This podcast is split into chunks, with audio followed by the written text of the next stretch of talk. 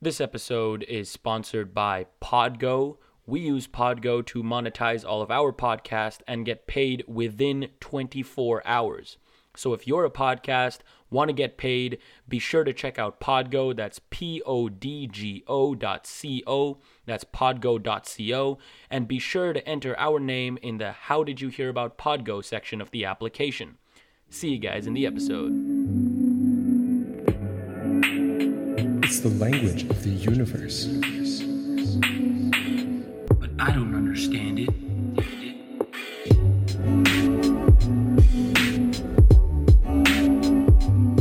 Hello, everybody, and welcome back to the Math and Physics Podcast. I'm your host, Parker. And I'm Ray, and we welcome you to episode number 52, where today we are going to be talking about thermodynamics. We're going to be talking about entropy and the disorder in the universe. So if you guys have heard of the of the term entropy before, you might know what we're going to what we're going to dive into today. So it's going to be exciting. And uh, if we would have been releasing one episode per week since the beginning, this would be our one year anniversary. So that's cool. Oh, is it? I mean, No way. 52. but Oh, uh, yeah, oh yeah, oh that way, that way. Yeah. Well, obviously, I forgot about. Yeah. Okay, I didn't I mean. I at one point we were releasing episodes like twice a week in the beginning, but uh, that was during the summer. and so in not June. I still I can never forget. I think it was June or July we released like one or two episodes because we were just really lazy. Huge Yeah. drop in downloads, and obviously, like we didn't get that many episodes out. So like it was kind of inconsistent when we were just starting up the podcast. But I think now we're we're very comfortable with our weekly schedule. So That's yeah, here we are. All right. Um, getting into this episode, we want to thank you for six thousand Spotify followers today, and um, on YouTube, three hundred and fifty subscribers. Thank you very much. Nice, always Uh, nice, always if you nice to are watching this episode on or listening to this on Spotify, you can check it out on YouTube, where we record this, and where you'll be able to see my new haircut. Okay. Hey, okay. that's true. That's true. This is a long time coming. He's had the the Mm-hmm. the man bun type hair for quite a long time. So here we have it. I mean, not quite man bun, I would say. no, but like like enough to make one. Like you had a lot of hair, is what I'm saying. It wasn't. I mean, anyways, Anyways, the point is that um, you should come on YouTube and like the video check and, and subscribe, maybe. a lot of Spotify followers or and like listeners actually uh, commented on YouTube saying, "Hey, we're from Spotify, and we really enjoy your content." So like you know, it's always nice to hear. So Yeah. talking about nice things to hear, let's talk about the comment of the week, shall comment we? Comment of the week. So the comment of the week was from Brandon Miles. It was on the most recent episodes, uh, you, uh, on the YouTube comment section, where he said, and I quote, "This episode was awesome. Touched on so many subjects. Such an underrated podcast. You guys are gonna blow up in the coming years, for sure." Hey, He is, he is sure. He is sure that we will blow up. Thank, Thank you, you. For your comment, for your support. I know Brandon has been a long time listener. I think a lot of these comments of the weeks, like these really nice, like we, we, we start to notice that all of them or a lot of them have been listening to our podcast for quite a long time. yeah, and we do good. remember, like, if you commented on an episode like way back, like episode two or whatever. Mhm. I not that anyone actually commented, I don't think. But like we we actually remember the people who who like subscribed early on and, and commented very early on. So yeah, we thank you I still guys. remember. We, I mean, we still had like 20, 30, 40 subscribers. Like we're, we were just growing Yeah. slowly, and people were still listening. Like yeah, I mean that was good. That was good. So yeah, well, Anything else, or should we just I don't start? think so. I mean, I think uh, any any downloads news. I don't think so. Like uh, No, we passed so. seventy five thousand, which I don't know I think if that we was the mentioned same for before, last week. which I think is nice. Did did we mention it before? I think we we said seventy five last week. We probably did. Okay, I'm not not not not too sure, but anyways, it's another twenty five to the big one hundred. So That's gonna be nice. that's gonna be that's gonna be very exciting. That's that's, gonna, gonna be, be very exciting. So, yeah, let's. Uh, I think that's it. Let's Yeah. start with the Let's get into it. the, the this episode is going to be mostly about the second law of thermodynamics. Um, okay, because it's this okay. A little a little description here because so so we are actually taking uh Parker and I are taking a thermodynamics course where we're learning a lot of these a lot of these different ideas and our goal of this episode is to take all the ideas from there, all the ideas that we have in our head, mash them together and produce a perfect episode. so in well, not our class, uh, as I was saying. Well, I like I don't know, but as I was saying, like in our class, we focus a lot on entropy, and the reason we do that is obviously very well uh, established because we need to, right? Because and we're gonna get into why the second law is so important. So the reason we're gonna get into the second law today mainly is mainly because the second law is one of the most important laws. So that's also another reason why we're going to be focusing it, uh, focusing on it today. That's absolutely right. And so we'll start with like we'll just present the first or the zeroth law The and the first so law, weird. Uh, just to then move on to the second for the, the rest of the podcast. So the zeroth law just states that okay, you have system A, system B that are in thermodynamic equilibrium. That just means that if if system C is in thermodynamic equilibrium with system B, then system A is also in Mhm. thermodynamic equi- equi- equilibrium, whatever, Equilibrium. with system C. Yeah, so basically the idea is so so thermodynamic equilibrium. So equilibrium I think is very uh it's a very what's a what's the like it's a very intuitive word. Like it can it, it is telling that something is equal. And when we say thermodynamic anytime thermal thermo anything with t It's usually comes up it's usually temperature Yeah. right? So when we're talking about thermodynamic equilibrium, we're talking about two systems being at the same temperature. But there's So- also mechanical yeah. Mm-hmm. equilibrium, which is the same pressure. And there's also chemical equilibrium, which is like the same the same uh, dilution of Isn't it like number of?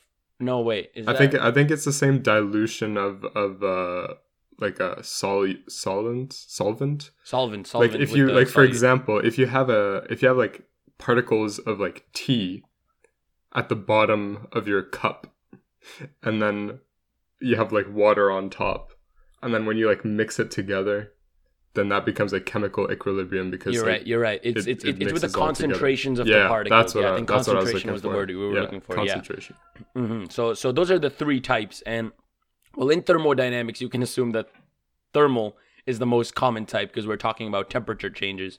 Because I mean, actually, we it's not the most common. Well, I think okay, I think okay. they're all they're in all pretty equal. thermodynamics, it's the most common. But no, the reason I'm saying is because temperature change is directly related to energy change, right? Because when you say this system has more temperature, what that basically means is all the individual particles. Not necessarily. Temperature change does not imply energy change, because that also, that that actually brings us to the first law of thermodynamics, that states that the change in energy of a system is equal to the heat put into the system plus the work put done. I guess I guess there are there are other factors, but but what I'm but the, the point I'm trying to get at is like when we say like temperature is cha- or like an increase in temperature from like one state to another, like what I'm what I'm trying to say is like the particles in the system are gaining more energy, or Yeah. at least assuming like So- some con- some some things stay constant. Yeah, right? so assuming like you fix the number of particles and also the volume and all that stuff, then yeah, if you increase the temperature, then the energy of the system will increase. But if you supply heat to your system Mhm. while letting the system do work onto the environment, Mhm. the the Yeah. this first law of thermodynamics states that the change in energy of the system, well, as long as you know the heat and the work are equal and opposite, then Mhm. the change in energy will be zero.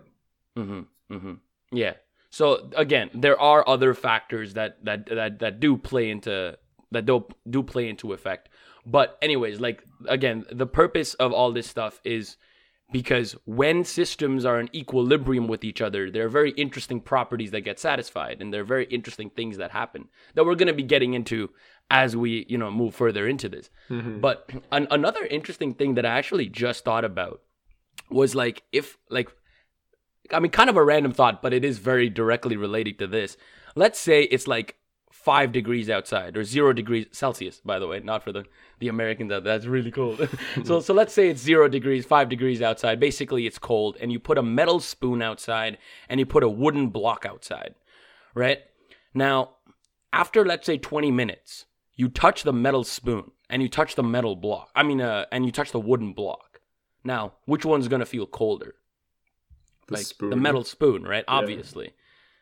But the temperature of the metal spoon and the wooden block are the same.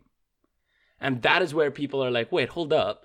So if they have the same temperature, how can I how can one be colder than the other?"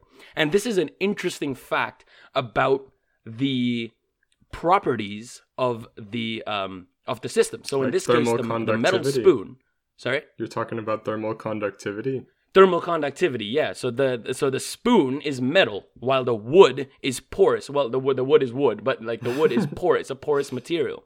What that means is there are like these small gaps microscopic gaps. Obviously you probably can't see it but there are these microscopic gaps that when you put your finger on the on the block of wood all the the temperature from the wood does not directly go into your finger because when you put your finger on that piece of wood there's a lot of air that you're also touching right? Like there's a lot of just gaps empty gaps because as i said the wood is porous right? So there's a lot of empty gaps that you're also putting your finger on. So the wood is not able to directly give you all of the all of the energy Well, actually, it would be your finger losing energy. Well, yeah, technically because heat it, it flows from heat. Yeah, sorry. That's actually that's actually more scientifically correct. I was just trying to I was just trying to provide a picture like how how it's flowing. But yeah, mm-hmm. technically your finger because it's hotter, it's the one that's releasing the energy to the wood. And again, because of the porous material of the wood, it's not going to all parts of the wood. Now, contrast that with the metal the metal, on the other hand, is very, very rigid, and there's almost no air gaps or air holes in that material. So the moment you put your finger on that, every part of your finger is touching at least some part of metal. So all parts of your finger are giving away heat simultaneously, and you have the feeling that it is colder, even though in actuality they are the same temperature. And I think that's a pretty cool thermodynamic fact. It's a really weird light hitting my face It's right now. I don't know if you you Um, notice. I think right now is a good time to introduce the concept of entropy because Okay, I think, I think one so. thing that entropy is very useful for. You know, one thing is that it's hard to really grasp what entropy really is, but it's Mhm. used to define things like temperature and also pressure and chemical potential Mhm. and you know and all these things that if i were to ask you like like an as a non-scientific question like how do you quantize or quantify temperature you know Mhm. it, it has to do with feeling True. right you, you like today you feel that it's hot out and the next day you feel that it's cold out but how do you assign a number to it Yeah, that's and, the answer. um, that's the question. You know we we've done it with uh, like mercury and also uh, bending metals right? Like you have one metal that that doesn't expand as much as another metal. And then so when when you supply heat it'll bend one way. And then you can put like a number scale on it and it'll tell you the temperature. That's an interesting way to do it. Actually, I never Yeah, thought of that. That's yeah pretty it's actually it's actually how they do like dial thermometers like you know how there's a thermometer and there's like a dial that turns okay. and it'll point to the temperature. It's actually the the arrow or whatever is attached to a coil of metals, um, of like these two these two metals. One side is a metal that doesn't expand as much as another metal under like a temperature increase. And so when the temperature increases, the metal that expands more will push the other metal to bend one way. And so Oh. that's what happens. The coil the coil lengthens and it moves the That's thing. pretty interesting. I actually learned that from uh, you know Walter Levin, the the the guy who posts uh, the MIT physics prof. Oh yeah, yeah, yeah, yeah, yeah. Yeah, he. Yeah, he had yeah, a of course, of lecture. course. He had a lecture on temperature. Really? yeah. That's so cool. That's actually a pretty cool fact. It's actually that, very that, that's cool. the, the, the, the temperature dial. That's that's pretty interesting. yeah. The And so- thermometer dial. Uh, entropy. Talking about entropy. So Yeah. okay, here here is the the equation for entropy. It's we um need to get into the yeah, equation. we have to get Okay. into the equation. Oh my god. So entropy is uh, is denoted by an S, okay, and its S is equal to the Boltzmann constant times the natural log of the multiplicity of your macro state. Now we will we will Like we had to get into no, this, right? we have to. We definitely Okay, have we- to. I mean, we kind of did, but like, we we definitely have to because in order to really understand what entropy is, you have to know how it's calculated. And so the Mm-hmm. Boltzmann constant is just a constant. So we can kind of ignore that. It's just a fixed it's a fixed number, okay? because remember, yeah, like when we're talking about like entropy, especially in this regard, like where uh, where where we we haven't even defined it yet. Like we're just talking about this word called entropy. So right now we're trying to understand its relationship with other variables. So KB or the Boltzmann constant, right? It's denoted by a K subscript subscript B. So that's simply a number. It's simply a number that is only for is it's it's it's it's only to equate the entropy and this natural logarithm of the multiplicity. But if we're just looking at how these variables change, you can just we can just ignore the uh, Boltzmann constant, right? So we're looking at a quantity that is defined by the natural logarithm of another quantity. And you you heard me say it was the multiplicity of a macro state. So we'll break that down really quickly, or maybe not so quickly, but so that you'll really have an, an idea for what it is. So a macro state is like a general a general state of affairs, okay? For example, if you have 5 coins in front of you, the macro state will just be how many heads you have and how many tails you have. So you can have Hmm.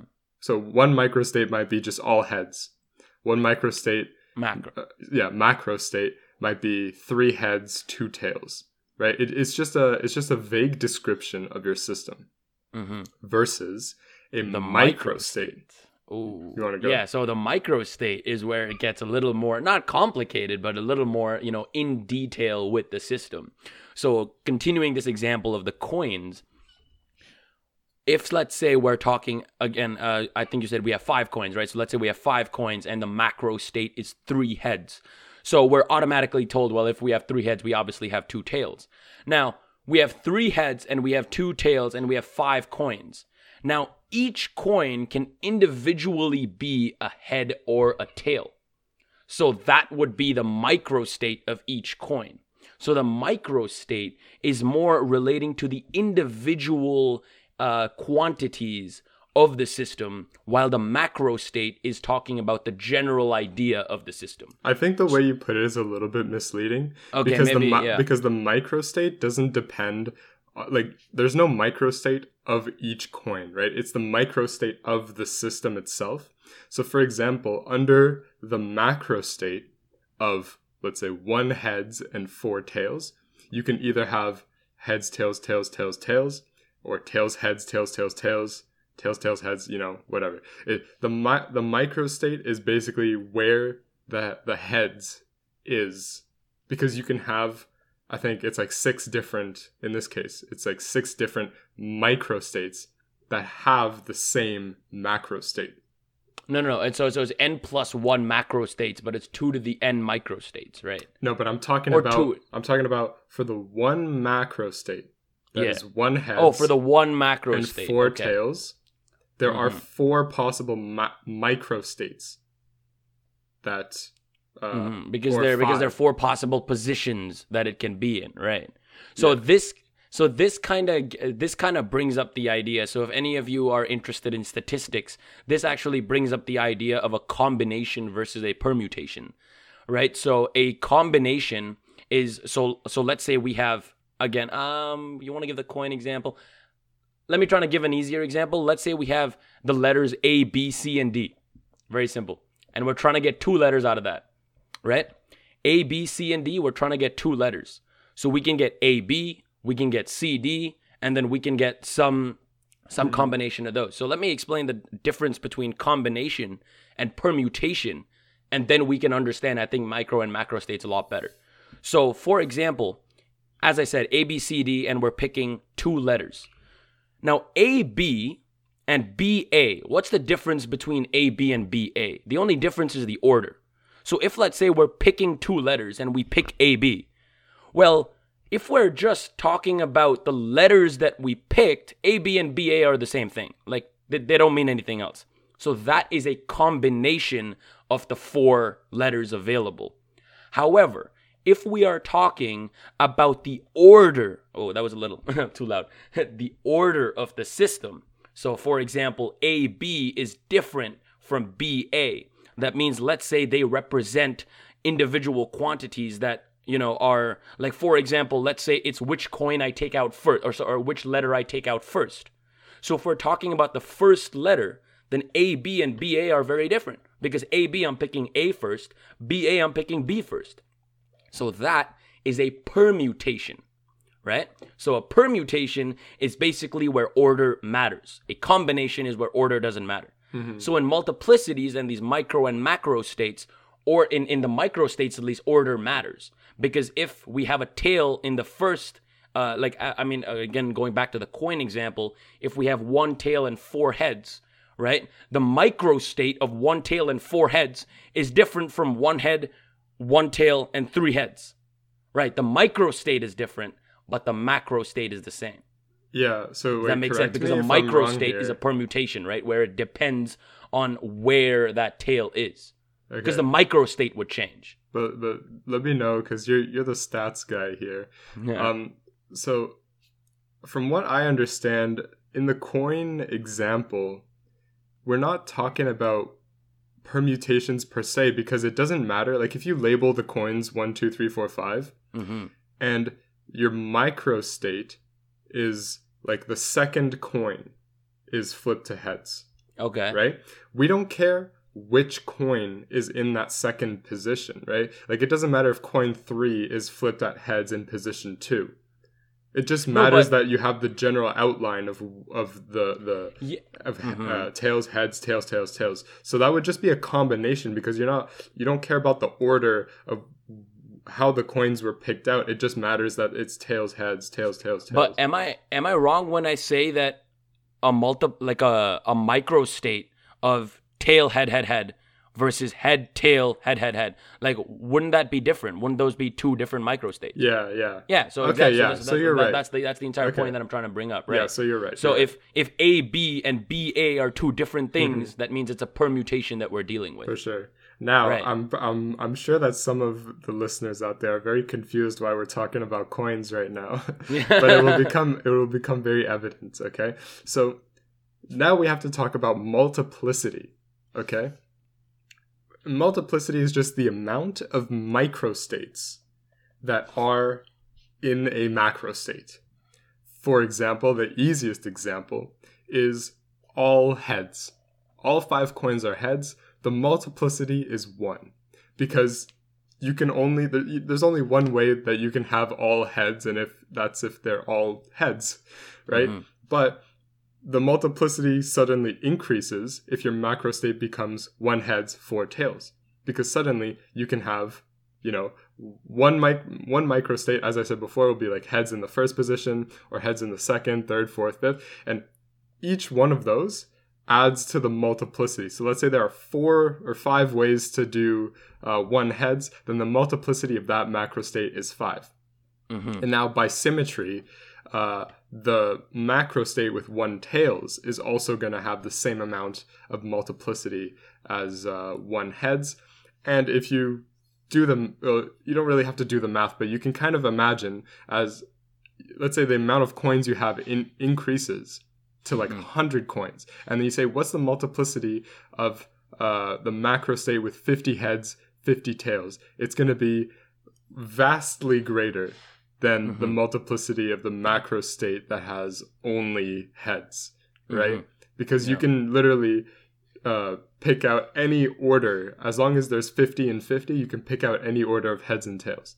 Mhm. and the reason why this is important now well, because it, it connects directly to the equation for entropy hmm And before b- before we get directly into that, I do want to I do want to clarify something. Uh, so I was talk so the permutations that I was talking about were for the microstates and the microstates itself. So now that you bring up the idea of macro states and their relationship with micro states, now macro states are actually not permutations, they are Yeah. combinations, Yeah. right? Because like as we were saying, like if if we have one head in the first position or one head in the third position or one head in the second position, it's still one head. So the the so the macro state is the same no matter what. That means the macro state does not depend on the order of the elements.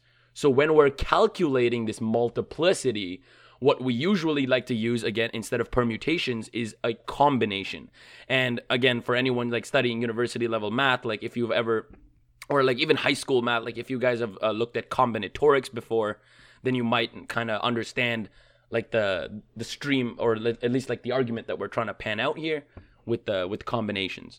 So yeah, let's let's get into the entropy equation now. Yeah, so Right. entropy, the second law states that entropy tends to increase always. That's it. That's it. That's the. There might be like some misleading um, events where locally the entropy decreases, Mhm. but as soon as you zoom out, you'll see that the entropy actually increases. First up, first up, first up. I still, I still, I just noticed we still haven't defined what entropy is.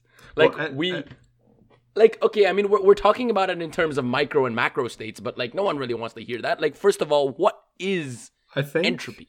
I think now that we've presented like the coin argument, Okay. it will I be very satisfying to now say that entropy is somewhat, you know, hand wavily a measure of disorder. That's the that's the term I was looking for. So if you if you can imagine um like the the natural log of 1 is 0, okay? So the entropy of this coin system that has the macro state of just all heads that has a multiplicity of 1.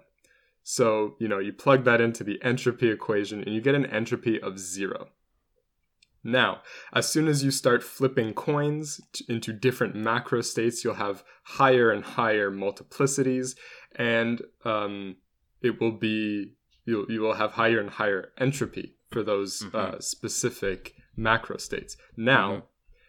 if I were to tell you, uh, you know, you start off with um, your coins all on the heads, all on the, the the heads flipped up, right? And then and then you just you know you put that you put those coins outside for example. You just leave them outside and then you check 10 years later okay? What are the odds that you come back and you find all of those coins still heads facing up on the street right? Exactly where you Hmm. left them.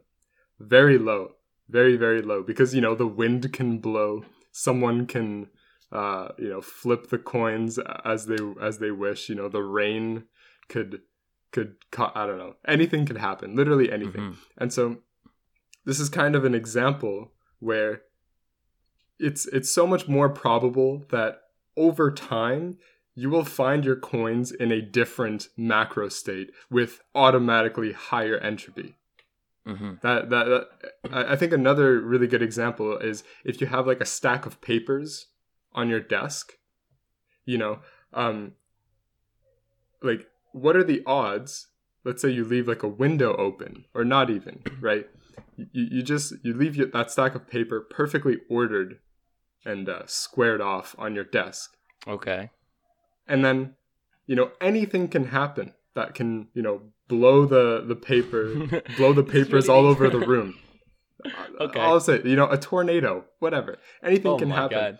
But it's so easy to go from that perfect orderly state to a disordered state, but you'll never see a tornado uh, swirl up those papers back into a perfect stack because that, That would be true. that would be decreasing the entropy That is true. of that paper system. Let me give you an easier example. Much, much. I think I much thought that was pretty easy. I mean, okay, that's okay. I mean, I don't know. The tornado came into it and everything, but if we're just thinking, just think about a deck of cards. Think about a deck of fifty-two. this is the cards. exact same argument, by the way. Yes, it is. It's the exact same argument. It's just an easier analogy to understand. So think about 52 cards. We have a deck of playing cards. It's a brand new uh it's a brand new stack. So, what do we know about this stack? We know where every single card is, right?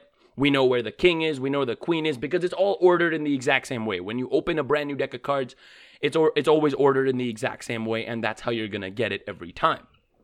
So, this is the system where it has the least amount of entropy, where everything can basically be predicted, where you know where everything is. Now, as we shuffle the deck, let's say we shuffle it just once, we have already increased the entropy. Why? If we're talking about just the disorder argument, then we can look at it with, well, the cards are more disordered. But scientifically, like mathematically, what's happening is we are less likely to predict where every card is. Now, as we continue to shuffle and shuffle and shuffle, and we keep shuffling, when do we achieve this maximum entropy? Because that's also something that we should maybe touch on. Because every system has a maximum entropy that it can achieve. And in this set and this deck of cards, the maximum entropy will be achieved when each card has an equally likely uh, outcome of being pulled. So let's say the let's say I put all the deck uh, like all the cards face down after shuffling them like a hundred million times, and I put them all face down. If the probability of me picking a king of hearts is the same as the probability of me picking a two of hearts or a two of spades or any card, any two cards have the same probability, that is maximum entropy. That means it has been disordered to the maximum possible amount. It can't be disordered anymore, right? Because when you already have them at equal probability, how can you you you you can't disorder it in any more way. So I think I think the deck of cards is the standard example that everyone gives when you're asking can you can you like explain entropy to me? And also cuz it's I think it's it's an easy analogy. And now I also think that the listeners are thinking to themselves, why are these physics students talking about decks of cards and Not coins? very much related directly. Once eh? again, how is Yeah. this related to physics at all? Mhm. Okay. Because this is why. so you can you can actually calculate uh the the macro the multiplicities of, of macro states and all that stuff for gases and and like actual systems of everyday life. Now, because thermodynamics, also referred to statistical mechanics, deals with very very large numbers. And and you know when we talk about let's say a cubic meter of air you can't actually say anything about an individual particle of air and mm-hmm. actually say you know okay this particle is moving at this speed. This particle is moving at you you can't. You have to really generalize and say on average you know the the average velocity that we can find any one of these particles in is x or whatever. And this is based on like the temperature the pressure and all that stuff. Um, there are compl- complicated formulas. You know if i were to just say it to you out loud right now it wouldn't make any sense. Um, but if you actually go through the mathematics of it all there are actually surprisingly quite concise equations that you can just plug in values that you know about the system like temperature like volume like pressure and all these all these things that you can actually calculate on a macro scale Mhm. for example if i have a box once again of air i can easily calculate the pressure oftentimes it's just going to be one atmospheric pressure uh, is that what it's called Yeah, Atmos- one, atmosphere technically. one- one have- yeah, one atmosphere. atmosphere. um, and you know volume obviously it's a box you can just do side length cubed whatever you can just calculate these these easy values to calculate also temperature And these are the macro states. These are all the Yeah. macro states. and this will th- this will be a macro state you plug that into the formula and it will actually give you the entropy because once again the entropy is directly related to the multiplicity and so if you you know you if you play around with um like the the multiplicity of a system you plug that into the equation for the the entropy you simplify it as much as you can and you will have like relatively an easy time calculating these these entropies of systems Mhm. and what does that tell you about the real world? Well, we are interested about in, we're interested in thermodynamics. So how systems interact thermally with other systems. And so what happens, you know, naturally, you know, how do you describe heat flow using entropy? Well, first of all, you start with the second law that says that the entropy of a system tends to increase. And so let's say we have system A, it's at it's uh, you know, it has a uniform temperature. It is at maximum entropy already on its own. And we have a system B, which has a, a higher temperature than system A, and it's in thermal equilibrium with all of its constituents. And then we put them into thermal contact, meaning that they can exchange energy. So, mm-hmm. why is it? You know, intuitively, obviously, you're saying, okay, well, the heat will go from B to A until they're the same temperature, and then heat will just, you know, stay constant. But if you take a moment to sit back and to actually think about it, like, why is it? Why can't the cold system make the hot system even hotter and the cold system even colder so that like like why do, why does heat have to flow one way do you have an answer for that ray i am stumped I'm not sure I have an answer to that at the back of my head, but I think there is an answer to that for sure. Like why? Is because there? I don't know if because... there's an answer to that. I think it's like it, it, it works out nicely. I think you can make the argument that if it didn't work that way, then the universe would not really function so well.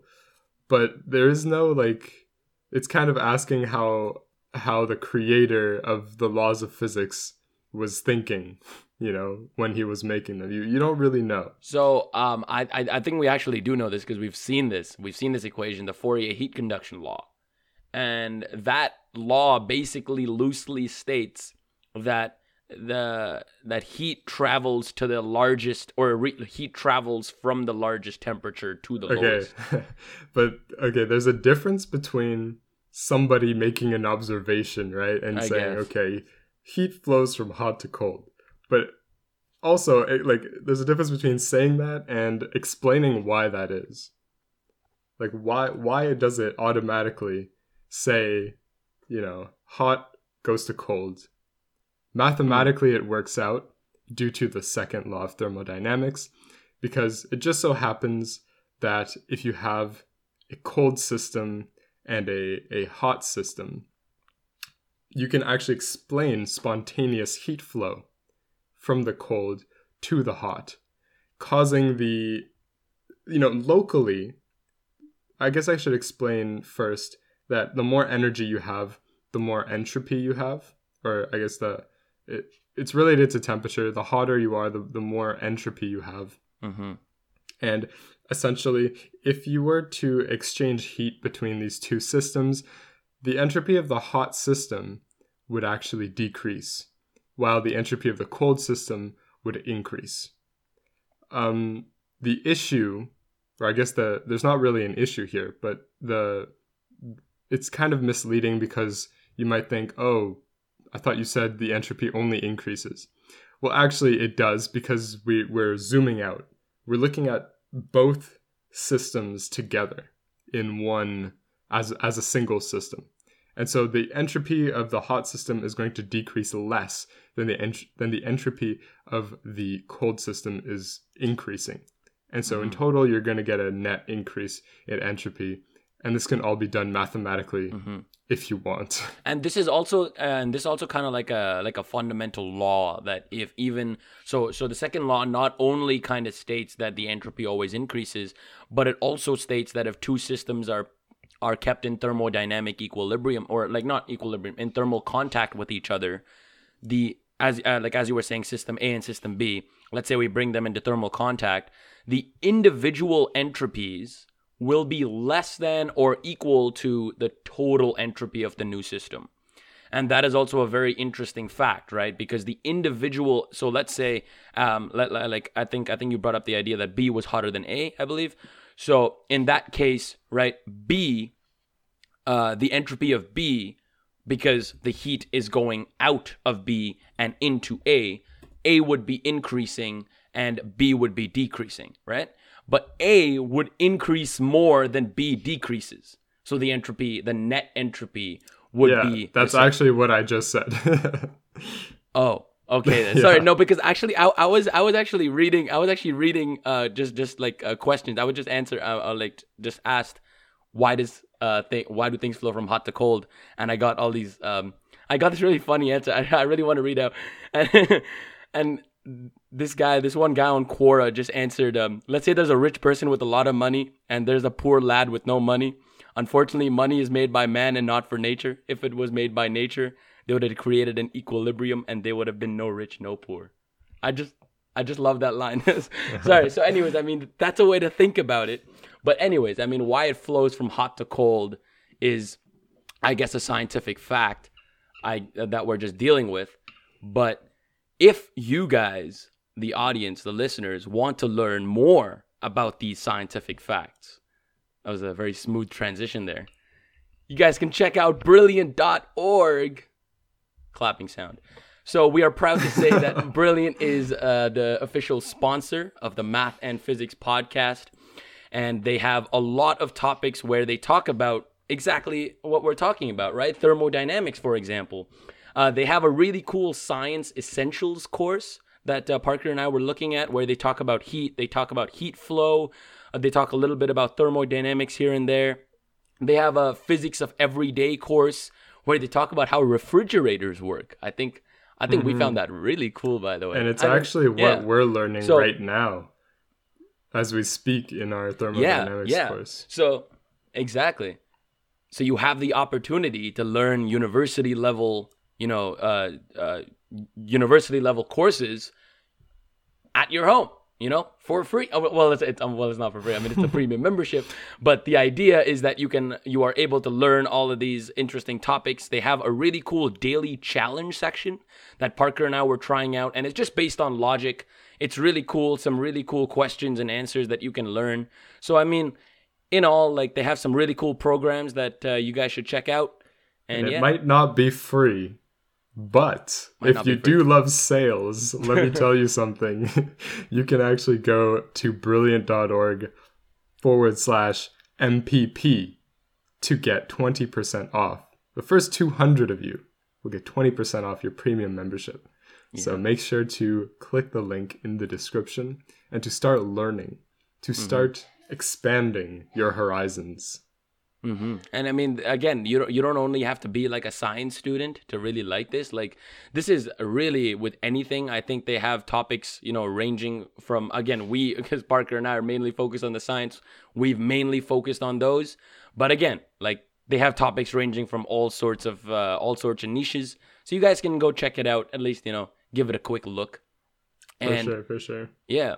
So what I do want to talk about, and I think it was a good transition, so we can change this into the entropy of the Big Bang, right? So we're talking about how the entropy of systems change, but what about the entropy of the universe, right?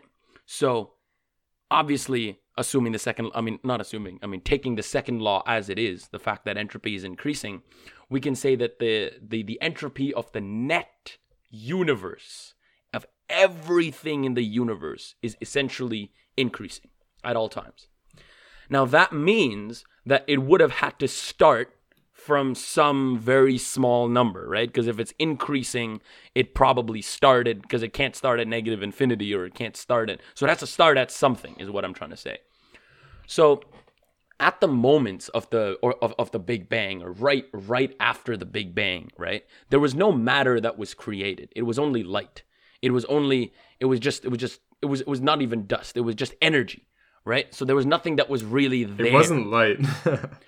Because Well, okay, light. I mean, like electro, like like energy. Okay, light is the wrong word. Actually, light is the wrong word. Not like visual light, but like energy was ex- like like, something was expanding. Is what I'm trying to say, right? Yeah. So that so the moment the Big Bang occurred, I think that like that's when the entropy clock started, and that is when we we started to see that the entropy initially increased.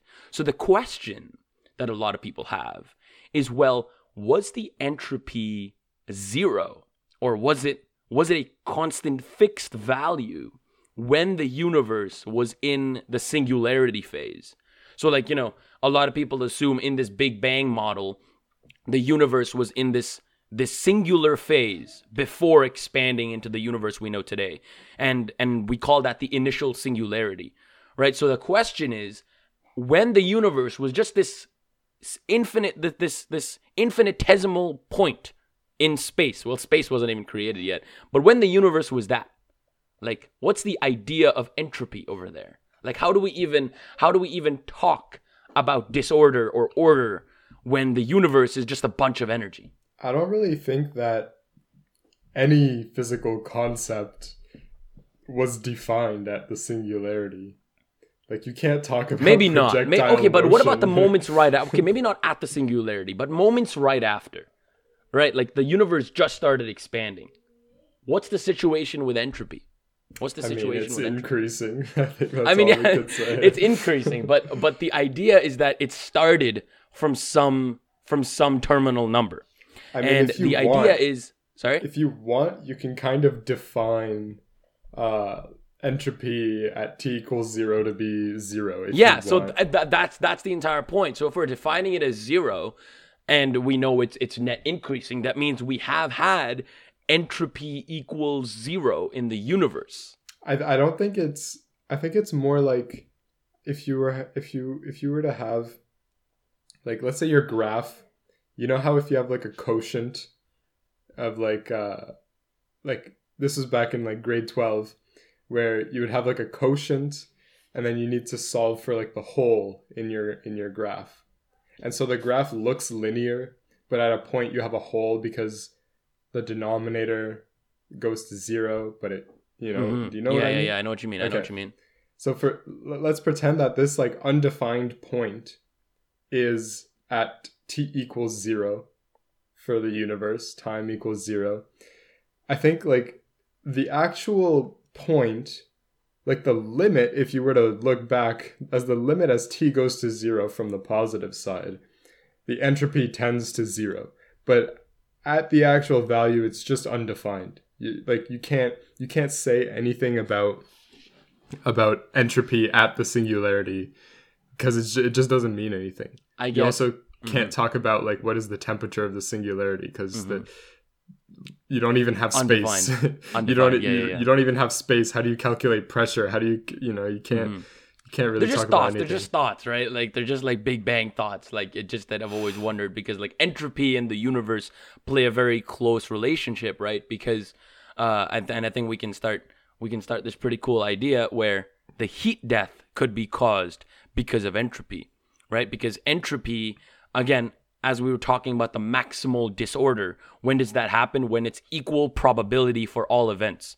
So in this case, in a, in in in thermal in a, in the case of thermodynamic equilibrium, when we're talking about the whole universe, the maximum entropy, the absolute maximum possible entropy of the universe will occur when everything is at the same temperature. So the whole universe is in thermodynamic equilibrium. And when and I this think is that can only yeah. happen when there are no more stars nor black holes, Um because black holes do evaporate very slowly. Mhm. and um the like eventually like stars will die before like the black holes evaporate and so the universe will get to a point where there are just no more stars it is just a black universe and you will see well you won't see anything but there will be black holes just peppered all over the place Mhm. and Mhm. some black holes will become super super massive black holes as they start to as like as they start to attract each other very slowly just like how gas clouds can attract each other very slowly to become a star i think the black holes will actually now that i think of it i guess it will happen like relatively locally but because that because the universe is expanding some black just like for us we'll never see like some stars we'll just never see because they are moving away from us faster than the speed of light. And so that will be the case for some black holes. They'll just spread out everywhere. And as they all finish to evaporate it will just be kind of this uh, is- isotropic Mm-hmm. black soup of matter that is just all the same temperature.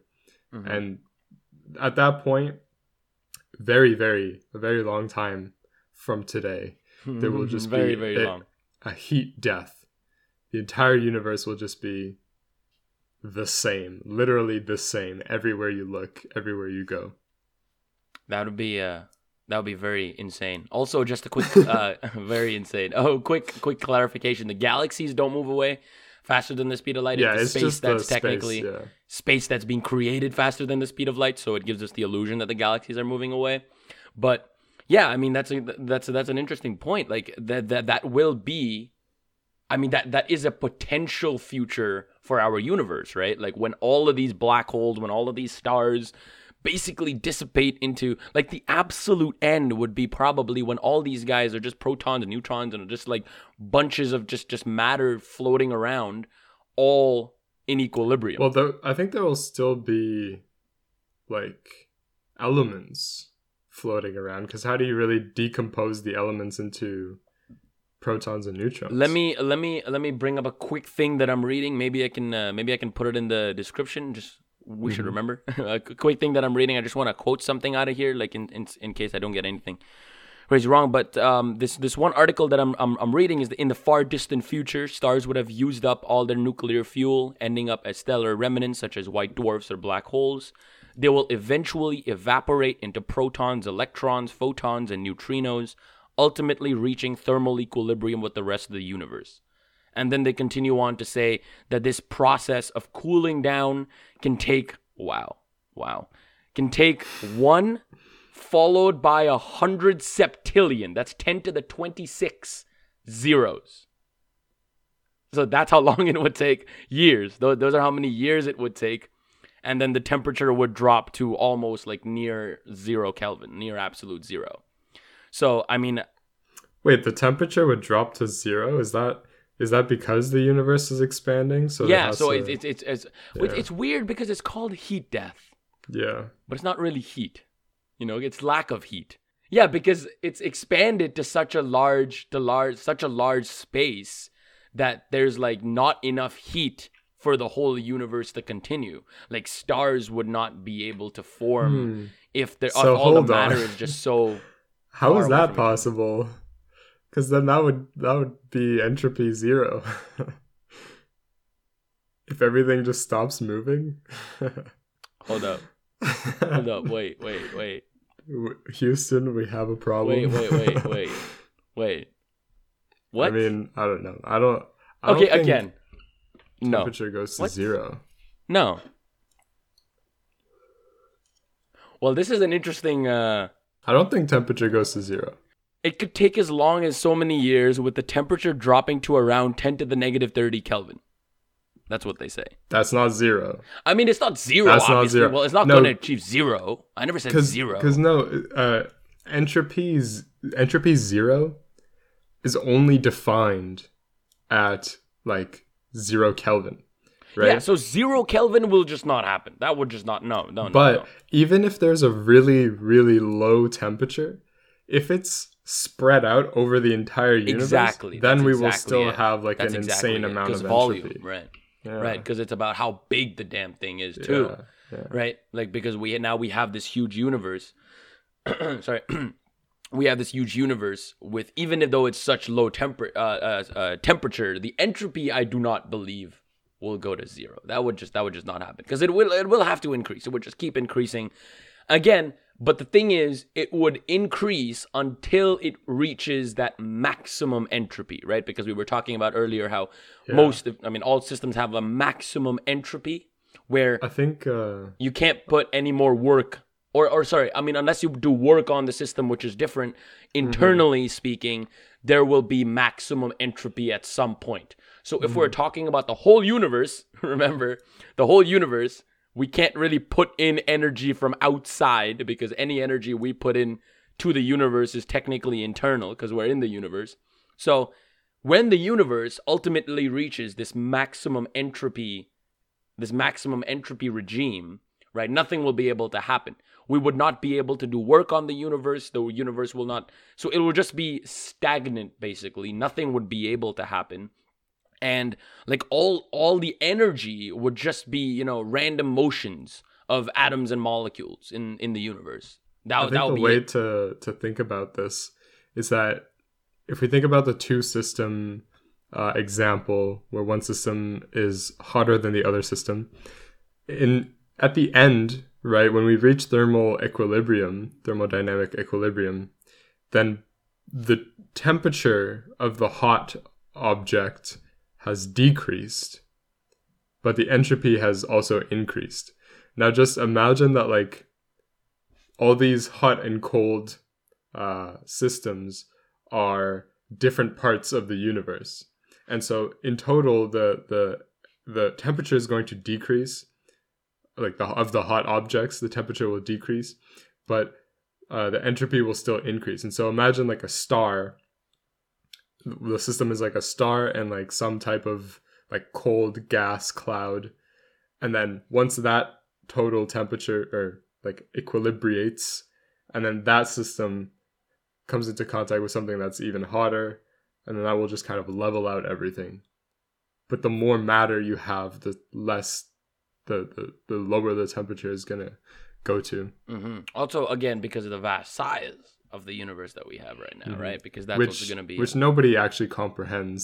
yeah, I mean, you just say the the, the universe is uh is very large, but because uh, whenever someone says, "Oh, the universe is uh, 96 billion light years in radius" or whatever, like no one knows what that looks What does that like. even mean? Like, how how is anyone supposed to ever understand what 96 billion light years means? Like some somebody can understand scales and things. Like yeah, that's oh, why you the- see all those YouTube videos like scales of the universe, which are actually But- pretty interesting. like you can you can draw it out and animate it and all that, but your brain will never actually understand what it's like. hmm you know like you, you look out into the into the dark sky and you say that is you know that is very far whatever i'm looking at is very far away from me but uh you don't you really don't know how far it is Because we are what, like one, two meter objects, man? Like, we're, we're we're- so used to like exactly. we, we think like far is like is like across the earth you know Yeah. we think we think that's far we don't we don't know what far is actually like astrophysically speaking the moment we bring like the universe into the question in like into the picture like all measurements all even speeds like you hear of like planets going at like 11 and 12 kilometers per second? Like how do you even think about that? Like that is so immensely fast. Like kilometers per second relative that's to the obvious- sun. obviously relative to different objects but like i'm but if you if you think about it this way like the earth is going what like 11 kilometers per second relative to the sun the sun is going 200 kilometers per second relative to the center of the galaxy and our galaxy is going who knows how fast relative to whatever Dude, yeah, I mean, it's all it's all relativity, right? Like it's all relativity. Yo, we might have to make another relativity episode. oh that's actually true I'm telling you, man. I mean, relativity is like a core understanding of like of, of any measurement. Any measurement you do, it has to be relative to something else, right? So that like, is that is very true yeah, like it's it's, all- it's all, Unless it's all dependent.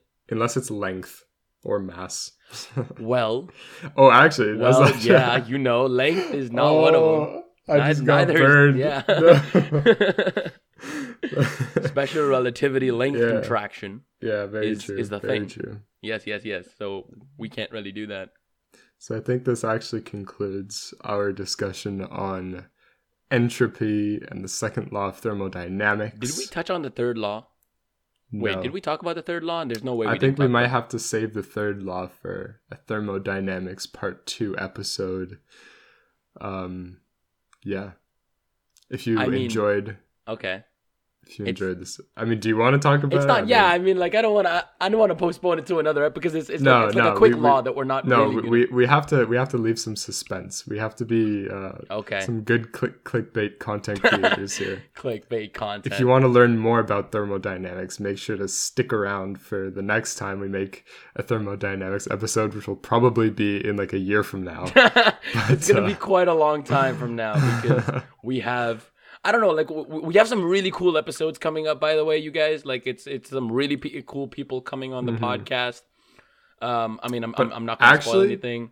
if uh like if people actually comment or like message us and tell us to make an episode, we'll actually make it faster than what we planned on doing. Like for example, if you guys comment or DM us on Instagram at math.physics.podcast and you say, please make special relativity part two, we will Part probably three. make it part two. We didn't make a part one. I mean, uh, we didn't make a part two yet. Didn't we not? no, we There's didn't. no way there's not a special relativity part two. No, we didn't. We didn't. But yeah, Oh, anyway. we'll we'll we'll be we'll be uh, more inclined to make it that way. So Yeah, for sure. No, because see, a, a lot of these, a lot of the ideas that we, okay, it's like, I mean, not that we have to fully get into a discussion of how we do it, but like a lot of times when Parker and I are like thinking about a future episode, we're just like, hey, what do we want to talk about? And if one of us has an idea, it, we just we we just flow with it. So if you guys, you know, give us an idea and tell us, hey, maybe this one's really cool, and a lot of people agree with that, then that is very probable, like to just change our mind, and we're like, okay, let's just do that instead. So like right now, it's not very hard to get a certain episode out of us. You all you have to do is like you know ask, and especially like if we know if we know the topic, then we can do it. Also, I didn't even mention. I didn't. We, we didn't even mention. This should have been mentioned in the beginning of the podcast. But this episode was actually requested by someone months ago. yeah, Right. Yeah, th- th- like like two, three months ago, Yeah, someone asked us to do an episode on entropy and thermodynamics or something like that, Mm-hmm. and we're like, well, we'll do it when we know enough about it, Mhm. right? And well, we just continued in class, like we we did our own research, like I think we were pretty confident, and here we are with the episode. So shout out to that us? person. yeah, shout out, shout out. So you you might ask us to do something. It might it might take us time, but we will get it done. If you enjoyed this episode, make sure to follow us on Spotify or Apple or anywhere you're listening to this. hmm Anything else, subscribe to the YouTube, go like our videos, make sure to leave a comment, and stick around for next week's episode because it will be a very good one. Oh, So, this has officially been episode number 52 why would it Of the math. unofficially be episode fifty-two? because maybe someone's uh, copying Oh our, my our god. Anyway, ideas here. continue with the outro. But this is number 52. I'm your host, Parker. And I'm Ray, and we will see you soon. Bye, guys.